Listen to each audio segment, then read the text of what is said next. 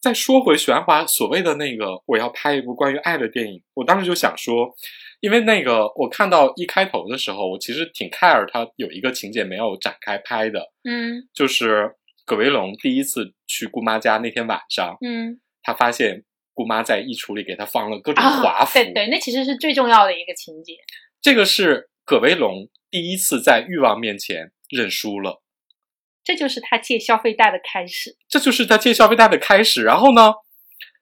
原著的情节里边，他只是想把自己的衣服放到衣柜里，然后突然发现衣柜里是满满当当的。他自己呢，本来就是立刻想去睡觉的，但是作为一个女孩儿，她忍不住开始试那个衣服。然后同时楼下传来了各种那种豪华别墅里边宴移宾客香并声音的，那种声音，然后他忍不住一件一件的试那个衣服，就跟那种你穿上了红舞鞋就永远没法脱下来那种一样的感觉。从此就就是那那一幕，就是那句已经被用俗的话，就是命运给你的礼物都已经标注了价格。对，但是这是一个特别这句话。很俗，但是你怎么拍它，你有没有不俗的方法去拍它？我觉得这是特别考验，特别考验导演的。结果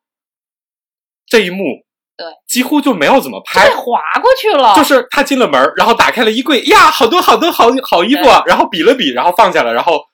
就睡着了，然后就听着楼下啊也没怎么睡好，你完全看不出来这个东西欲望在一个女年轻女孩心里燃起的那个欲火是多么旺盛。就是他这这一出，因为张爱玲在那个里里面的描写是非常详尽的，关于这个里面有什么，就比如说这种晚礼服、吃晚餐的这种半正式礼服、喝下午茶的礼服、鸡尾酒礼服，它是事无巨细的描写。当然，这是张爱玲的一个特征啊，她非常的热衷于描写这种服饰的奢华，然后啊、呃，她一件一件的试。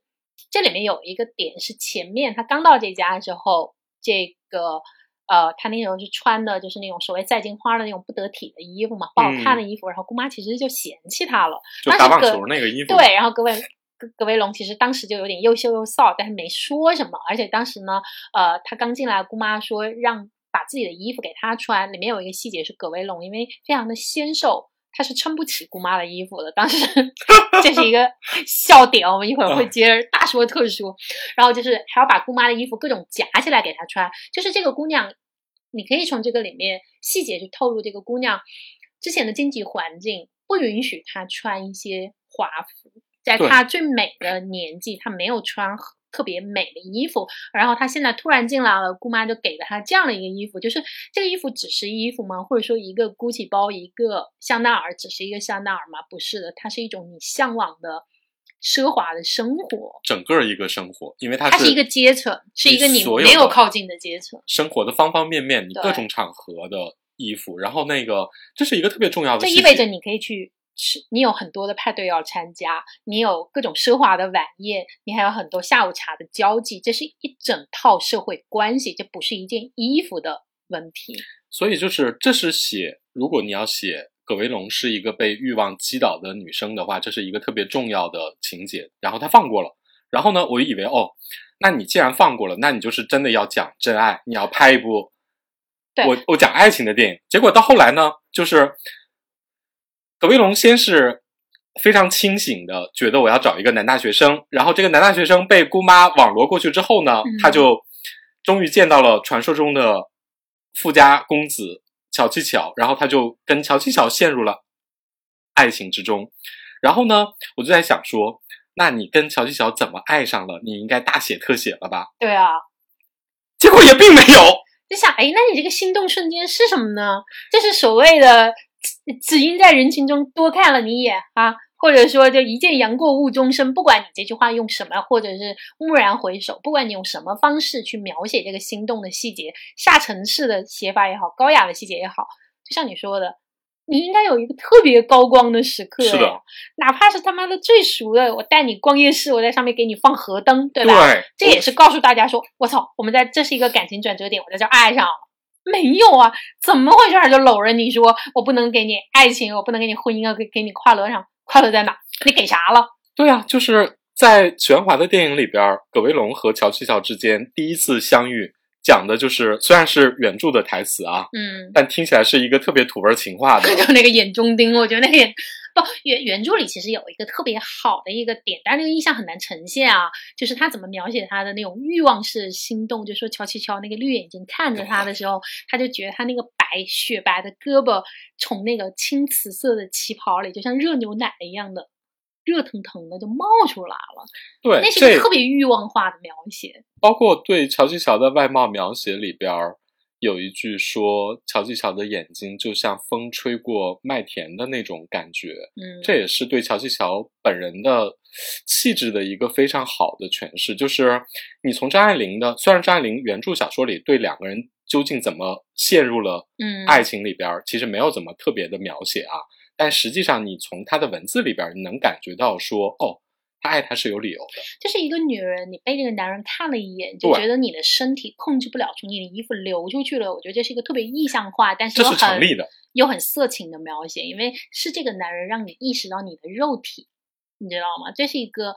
呃，对女人来说特别重要的一个，就是能情动。对你情动而且有欲望。就像就像《牡丹亭》一样，最重要的不是你们俩精神相爱，是一定是你有肉体的成分在里头。但我就觉得，如果你顺着这个走，他俩第一次上床，你应该大写特写吧。然后你知道马思纯往床上那么一倒，我简直想来吧，我什么都不会说的，对，我我想拷问你啊。我后来仔细想了一下，就是葛维龙和乔七乔之间的对手戏，第一场两个人在姑妈的那个大 house 里边相遇，然后就讲了土味情话，念了这首诗，嗯然后我心想，这个也不太能打动人啊。然后后来就是他去乔西小家的宅子，然后嗯那个乔西小给他看了他自己养的蛇，然后呢，就把他吓得，然后呢，这会儿葛威龙就开始讲自己的童年阴影、童年记忆了。嗯我我本来以为这块儿两个人要交换一下自己的童年成长里边的童年阴影，嗯，因为这也是非常常见的一个促进两个人感情的反正。就如果你按俗套爱情拍，你对就应该也能拍走啊、但是也没有。谁都没接谁，你知道吗但？他又很克制，他在这个地方不该克制的时候，他克制得住。就是葛威龙没有接乔七乔，乔七乔也没有接葛威龙，两个人各说各话，然后呢，就到了两个人上床，就是刚才像你说的，就跟僵尸一样，半夜一个男的 从窗户里进来，然后呢，你像僵尸一样跟烈士 就义一样，对，说你拷问我吧，我什么都不会说的。然后这男人就扑上来了，然后呢，就是那个在在，而且在原著小说里边，其实他被他勾引上床之后，他发现他跟姑妈的侍女上床是隔了一段时间的。这里边，我我我不得不说啊，就是彭于晏老师体力真好，就是真好。就是先是那个大半已经是后半夜了啊，对，然后先是睡了葛维龙，然后呢。见到了那个姑妈的侍女，又按耐不住，你知道，这就是一个性瘾患者，你知道吗？不主要是体力太好了。体力太好了，然后又把他做了，然后清晨的时候才走。我心想：天哪，你这是吃了药了吗？这偷鸡摸狗的体力太好了，确实是得个肌肉男啊。然后就所有的这些情节加起来，就逼的葛维龙最终说：“我要这个男人，哪怕我毁了我自己的一生，我也要这个男人。”我心想：为什么？爱在哪里？我我我觉得这个这个地方是因为爱情这个事情，其实是有的时候你可以长篇累读说一个人爱为什么爱上一个人，但有的时候爱就是没有理性的，非常对蛮荒的，就是爱，就是那种化学反应。你只要把一幕拍出来，一个场景，一个眼神，我们就觉得这个成立了，这个就完全没问题了。你之后的所有牺牲都 OK。这这边没有啊，你找来找去，你就你就发现两个人太尴尬了，我觉得还有一点是因为他俩的戏也没接上。都没接上。这这是我们后面会说到演员表演就是说到表演的时候，你还可以再讲。呃，对所以我就说到最后，你就觉得这个爱的故事完全不成立。我，但是呢，一这跟这场非常尴尬，有如这个受刑一样的这个床戏相对应的呢，是呃俞飞鸿就是姑妈演的和那个银纺那个男的就是那场床戏，那场床戏呢，他又拍的太色情了。嗯，是的，就各种那种穿着白丝袜，然后大腿勾着男生的身体，然后那个在帐帐幕里边两个人若隐若现，最后还有一个而，且就开始呻吟了，我想啥都没干，你怎么就开始叫了？这不就是大家说的，你们连身体都没接触呢，就开始娇喘，对，这都是怎么回事？你就觉得我我我觉得是不是从这点上看，徐安华老师确实没有特别多的爱情。不是有人说嘛，就是许鞍华和王安忆都是一些一看起来就没有什么性经验的两个女人，偏良家妇女。良家妇女，然后偏偏要去写那种你知道勾引别人的坏女，勾引男人和堕落的堕落之后勾引男人的坏女人。王慧玲也是个良家妇女，王慧玲没有写到这种程度啊，写了色戒啊，色戒你非常明显能看出来，她就是个良家，然后啊她是为了一个特别崇高的理由去做这些事情啊，对她是为了一个革命的理想，啊，对他不是要卖弄风情，她不是要卖弄风情，或者嗯是说我向我的欲望投降，她是一个特别高尚的目的去做这件事情嗯，的。当然后来就不太高尚了。对，就是他最后写出来说，哦，我为了一个高尚的目的去做这件事，然后我败在了欲望和欲望上面，他其实在，呃王家那是一个好人的，对王家之在世界里其实是跟危险关系里的那个贞妇是很像的，她是贞洁烈女的，她是对圣女的，对对，就是一个圣女在圣女要牺欲望下牲自己，妥协了，对。她败退了，她她沉溺于欲海。我觉得这个是对的，就是一个良家妇女，你怎么控制不了？但是这个里面你写的就是一个坏女人，对吧？这个坏女人的这个，包括她勾引大学生那种吃一块蛋糕而递给对方，我就想，哇，导演、编剧，你们真的对坏女人的勾引手段就想象到这里吗？而且就是就是这里边影加的视上有那么多坏女人，真的，大家不能 不能 get 一下什么叫高级的坏女人吗？就是加加的所有情节都太硬了，就这段勾引人的，先是主动出击，自己开车出去，然后勾引大学生，然后那个大学生来你们家开茶会了，然后 当着你侄女的面，然后你就开始对男大学生上下其手不，，重要不是当着你侄女的面，是当着你所有所有人的在的金主和潜在的情人的对，面，你就开始干这事儿，简直不可能是一个老谋深算的坏女人的做法。他这里面的坏女人像什么？这里面坏女人像一个顶楼里的坏女人，太可怕了。是那种又刻板然后又粗暴的坏女人，就是那那个床戏又拍的。我真的觉得不好，这涉及到俞飞鸿的表演，我们一会儿再说。反正我觉得这两场床戏拍的都非常的突兀，反正这两场床戏都特别糟糕，就是姑妈的床戏你就觉得特别恶俗，然后那个我觉得还不如那个张钧甯和那个谁那个床戏呢，张钧甯和那个彭于晏的那场床戏其实还可以，还可以，就虽然没有那么好，但是你能看出那种又又有点羞涩，但是呢，嗯，他又他又半推半就，我觉得他那个那个劲儿是对的，真的不是不是马思纯那种往床上一躺而来吧？但但我不得不说啊，就是我刚才开篇就说了，就是王毅或者说编剧导演加的所有的张爱玲小说里没有的东西都特别突兀，就是比如说那个那个就是那个张钧甯演的这个侍女，啊，她是一个特别世故的，然后那个又对所有的姑妈的这些行径都特别清楚，而且有一个荡妇侍女在前面做对比，嗯，她其实是心里特别清楚什么事该干不该干，然后有人说他是晴雯，其实不是，她是袭人，她是袭，人，她是袭人和平儿，对，然后呢，但是呢。他被乔乔睡了之后，突然 表现像一个贞洁烈女。我本来之前觉得这个人物，虽然这个人物，我觉得那个其实写的还可以，然后突然之间被睡了之后变成贞洁烈女了。我心想，你又不能对不起错。小姐，对，而且你你跟他有啥感情了，你就对不起他呀？对我心想，就是这里边本来那个这个原著是一个全员恶人的戏，然后你突然之间写了这么一个，突然出现了一个好人，对，而且最后他安排乔西乔在这个葛维龙出去之后，突然要跑来强奸这个侍女，我也觉得啊，你需要吗？反正就是关系都安的特别奇怪，你不知道他从哪儿来的。对，然后那个导致说，我最后觉得说，你到底，如果你要写欲望也好，写爱情也好，都显得特别奇怪。然后包括我觉得加的比较多的，就是就是就是包括给司徒的改编，包括嗯给那个乔吉乔的那个姐姐，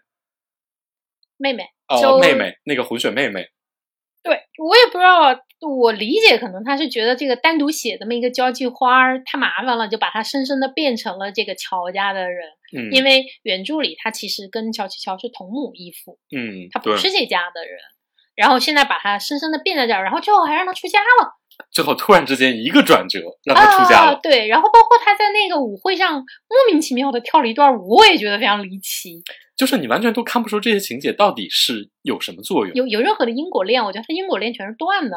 就是哪怕你埋一条，就是比如说他这个妹妹，就是她原先是一个特别知道自己是一个混血儿，人间清醒嘛，然后那个也得不到什么特别好的财产，然后就是仗着自己的艳色要谋取一条生路。这个在原著里也都是一条关于欲望的嗯对，是的，路。然后呢，他是一个更清醒一点的葛威龙。对，他还给葛威龙提出了一些建议，就是你要不要跟我哥在一起，就是是没有前途，你们两个人都没有前途。就是，但在电影里就首先一开始他就表现的像一个真的像一个真修女一样，给你很多道德上的建议。然后呢，但同时自己又表现的特别放荡，又突然之间要现场表演一个服务生，勾引一个然后服务生，在舞会上跳各种艳丽的舞，然后呢，情节直转直下，到最后他突然之间出出家了，对。没有任何铺垫。对，我 就你不知道这条线想想干嘛？那我想，嗯，他为什么要跳这个舞？是因为梁洛施带梁洛施带带资进主角要有这么一段高光时刻吗？你你你你完全看不懂这个这个情节是图嘛呀？然后就到了那个整个故事就发展到了一个婚后生活，这是王安忆老师可能自觉自己加的很好的部分，哦，写了好长一段儿两个人之间爱恨纠缠。就就是你刚才说的问题，两个人其实对自己结婚处于一个什么样的状态是 都非常各自人间清醒的。对，但是在这里表现的就是大家不知道自己怎么结的婚，都觉得说对方凭什么背叛我？两个人好像搞得这两个人为爱情结婚似的。我的妈呀！我尤其是那个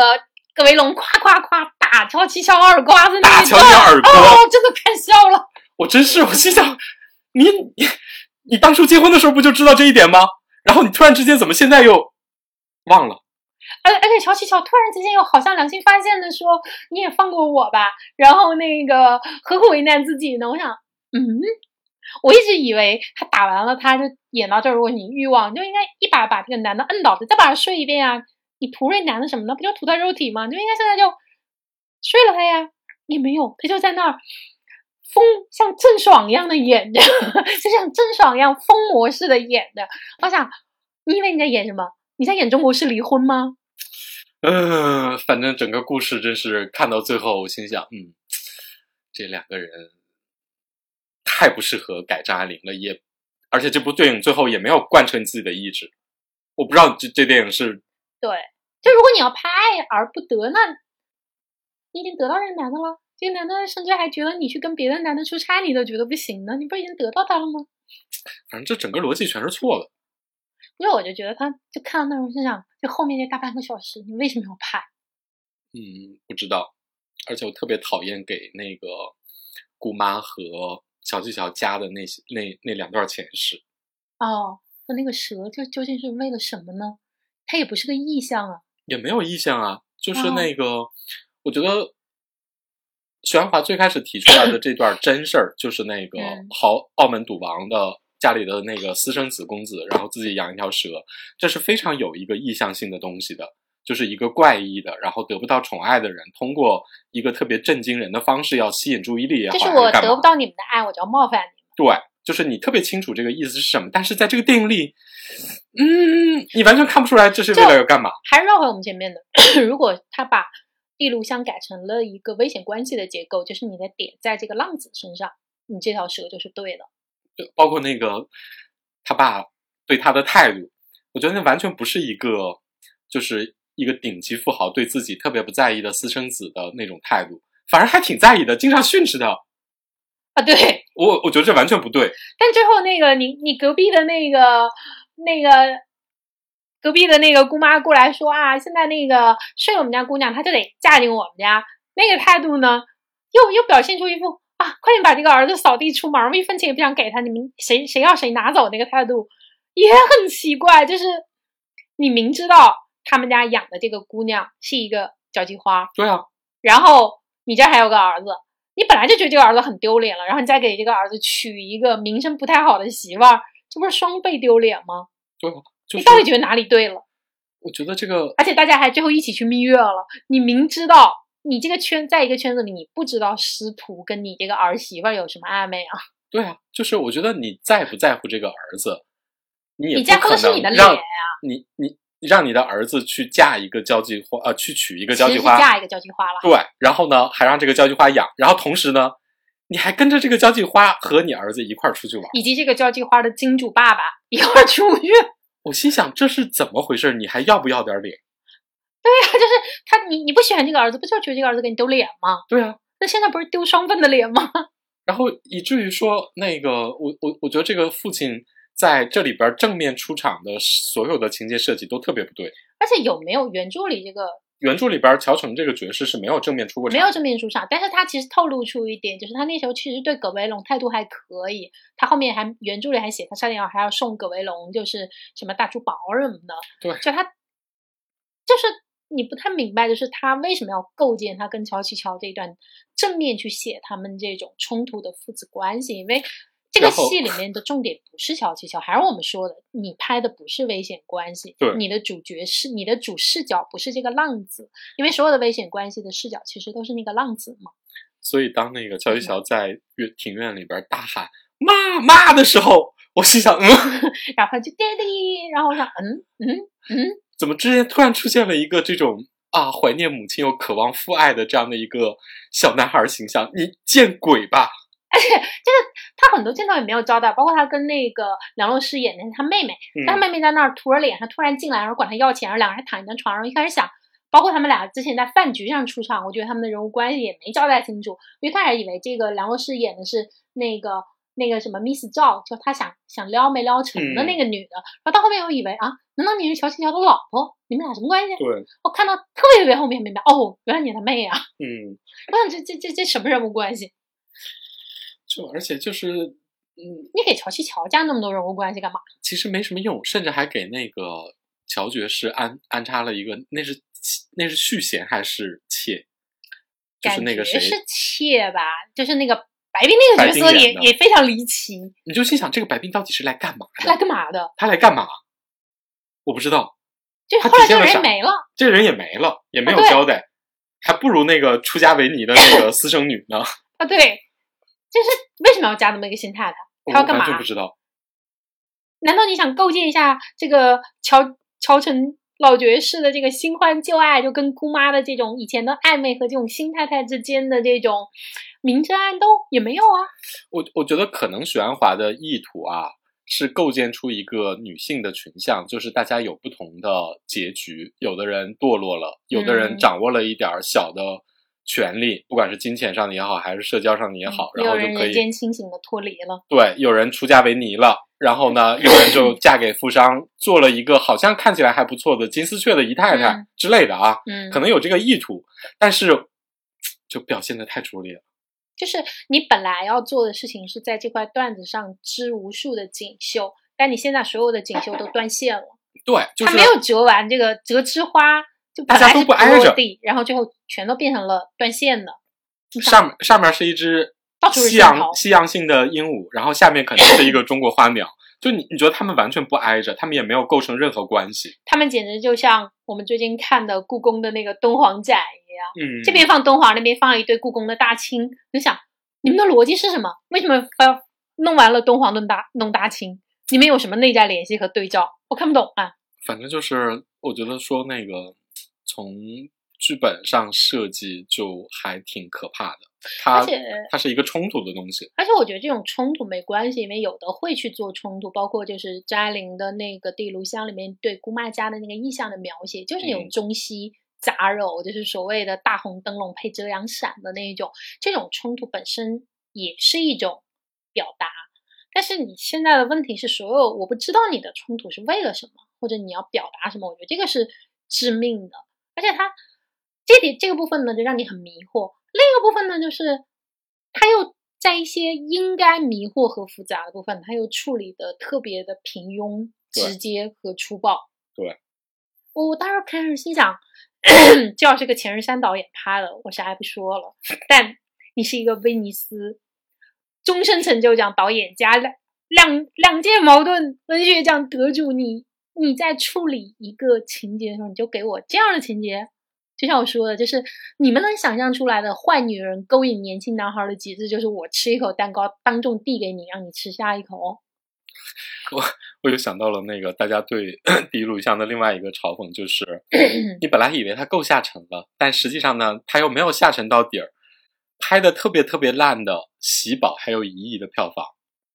然后《第一炉香》大概也就现在三千万嗯，对，其实是被预测最哦，被预测是有3000，三千万，然后现在有一千万了吗？我看看，反正票房成绩也很不好，说明就是最下沉的普通观众也并不觉得这个东西能让他们。它现在是两千三百多万，哦吧天哪，最后反正被预期就并没有调高，被预期还是肯定是在三千多万左右，对，因为它的口碑也因为口碑首先就不怎么好，其次现在这个环境里边儿，长津湖还没下，然后那个沙丘也已经上了，就是各种其他的片子也都在，他想讨好就是文艺分子没有讨好，然后呢，比如说一般的想看一个爱情片的普通观众，也不可能觉得这东西好啊，嗯太不高兴啦。对啊，就是呃，我觉得有有一个观点是对的，就是真的下沉市场的女性其实要的是那种被关怀和被爱，而不是说我豁出去了爱你。我觉得就是这种女性的特别自主、特别清醒的说，我要爱一个人，哪怕这个人是个人渣，我都爱他，这是一个特别文艺的想法。这嗯不是真的下沉的想法，就下沉市场是什么？是觉得他们觉得抖音上的贾静东在对他示好和关怀他，他觉得他被爱了，然后他毕生没有得到过这样温暖的爱，所以他要回馈他。对，就是大众说的最俗套一点，大众喜欢的是，要么就是我喜欢对方，对方也喜欢我，要么就是呢，我为这个男人牺牲了很多，然后呢，最后这个男人爱我了，对，就是王宝钏啊，最终呢，这个人要爱我，结果呢，这个故事呢，并不是啊，到最后你他妈都不爱我，对啊，最后就是一种特别特别那种轻贱的，痛。然后对方各种那个好像施舍一样说：“哎呀，你跟妓女不一样了。”我心想：天哪，哪个女人希望得到这样的爱呀？我为你牺牲了一生，然后最后换来一句：“哦，你跟那些站街的不一样。所以我是在家里站街是吗？”对呀，我是在家里裸聊是吗？我的天哪！就整个东西就是你说它，首先你你没有得到你的核心的用户，就是这些喜欢张爱玲或者说像你这种本来喜欢许鞍华的人，大家都很不满意。然后你想得到下沉市场呢，下沉市场更不满意。而且张爱玲这个张爱玲的原著，我觉得跟下沉市场没有关系，因为张爱玲谈论的都是一些下沉市场看着很不高兴的东西。我本来期待许鞍华拍出一个更强壮的女性，因为我觉得如果抛开你说的那种时代对女性的剥削的话，其实葛薇龙这个人，至少说他在那个各种不好的情况下，他尽了自己最大的努力去要求我的欲望、我的爱情、我的人生的主导性。嗯，虽然说可能很多情况下是被诱惑和被逼迫的，但实际上就是他没有像包法利夫人那么惨。包法利夫人是愚蠢的，她不自知的，但葛威龙自始至终都是清醒。我觉得他更像安娜·卡列尼娜吧。对就你可以往安娜·卡列尼，你可以把她从包法利夫人调成安娜·卡列尼娜。就我知道我是错的，但是我不想要这些了，我愿意错，也而且也可以。就是你从他挑的这些演员挑了马思纯，马思纯这么 壮实的一个，我心想你应该拍一个更强壮的葛威龙，因为原著里边葛威龙其实比较像那个，就是那个那个那个另外一个女演员，就是一一起得金马的那个，啊、那个周冬雨呃，周周冬雨其的那个戏，实是比较像周星，她其实是周冬雨更对的。对，就是是一嗯个柔弱的那样的一个孱弱的形象。然后呢，你既然挑了马思纯，我就而且还是许鞍华来导，而且那个我觉得王安忆也并不是一个特别柔软的作家，对，是的，所以我我期待着这个组合其实能呈现出一个更强壮的女主，然后呢，呈现出一个不一样的爱而不得的故事，也可以，就是、也可以，你知道吗？因为马思纯她这个马思纯，我觉得她确实是那种很难令人觉得在她脸上看到故事的女演员。她她不太能够自带故事，但是呢，她又有一种特别好的形象，其实就是她在《七月安生》里演嗯的那样的一个形象，就是一个家世良好，但是内心呢又叛逆，总是有点蠢蠢欲动，就是向往坏男孩的那样的一个女孩儿。她天然站在那儿。她就是有说服力，她是一个这样的女孩儿。就是如果按玄华本来的想法，就是葛薇龙是一个相对还比较单纯的姑娘，但她因为爱上了乔琪乔，最后她为爱牺牲，她堕落了。我觉得你说她要是奔着这个思路找马思纯演，不是说她一定不对，是的，我觉得可还是有可能性的。她也是有可能性的，因为这是顺着马思纯这个人，你在她的这个人设上给她添，但是最后呢，她又太他又舍弃不了张爱玲本身就是我们说的最前面的，你要太尊重张爱玲原来的文本，你要把她那种矫揉造作，她那种悲凉，她那种无情，对人物的无情，你又放回来了。就是只有马思纯一个人奔着这个强壮的路在走，其他人还在那个无情的、悲凉的、矫揉造作的路上走。你说这怎么办？这就是完全没有想清楚，就是最后做出来了一个四不像的东西，我觉得特别可惜。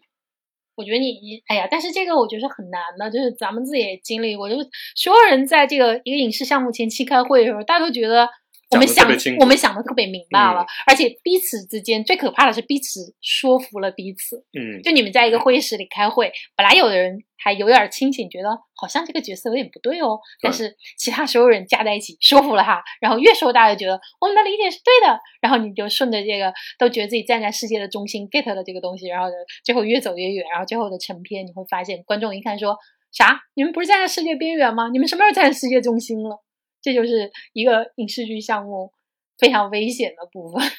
所以我就说啊，作为我能理解，就是你参与了很多影视剧项目之后，你对所有的创作者其实都抱着一种理解的同情，你有时候能理解说他们为什么走到了这一步，对，但是你还是不得不说，就是 你们这个走的有点奇怪，尤其包括甚至王安忆说他可能。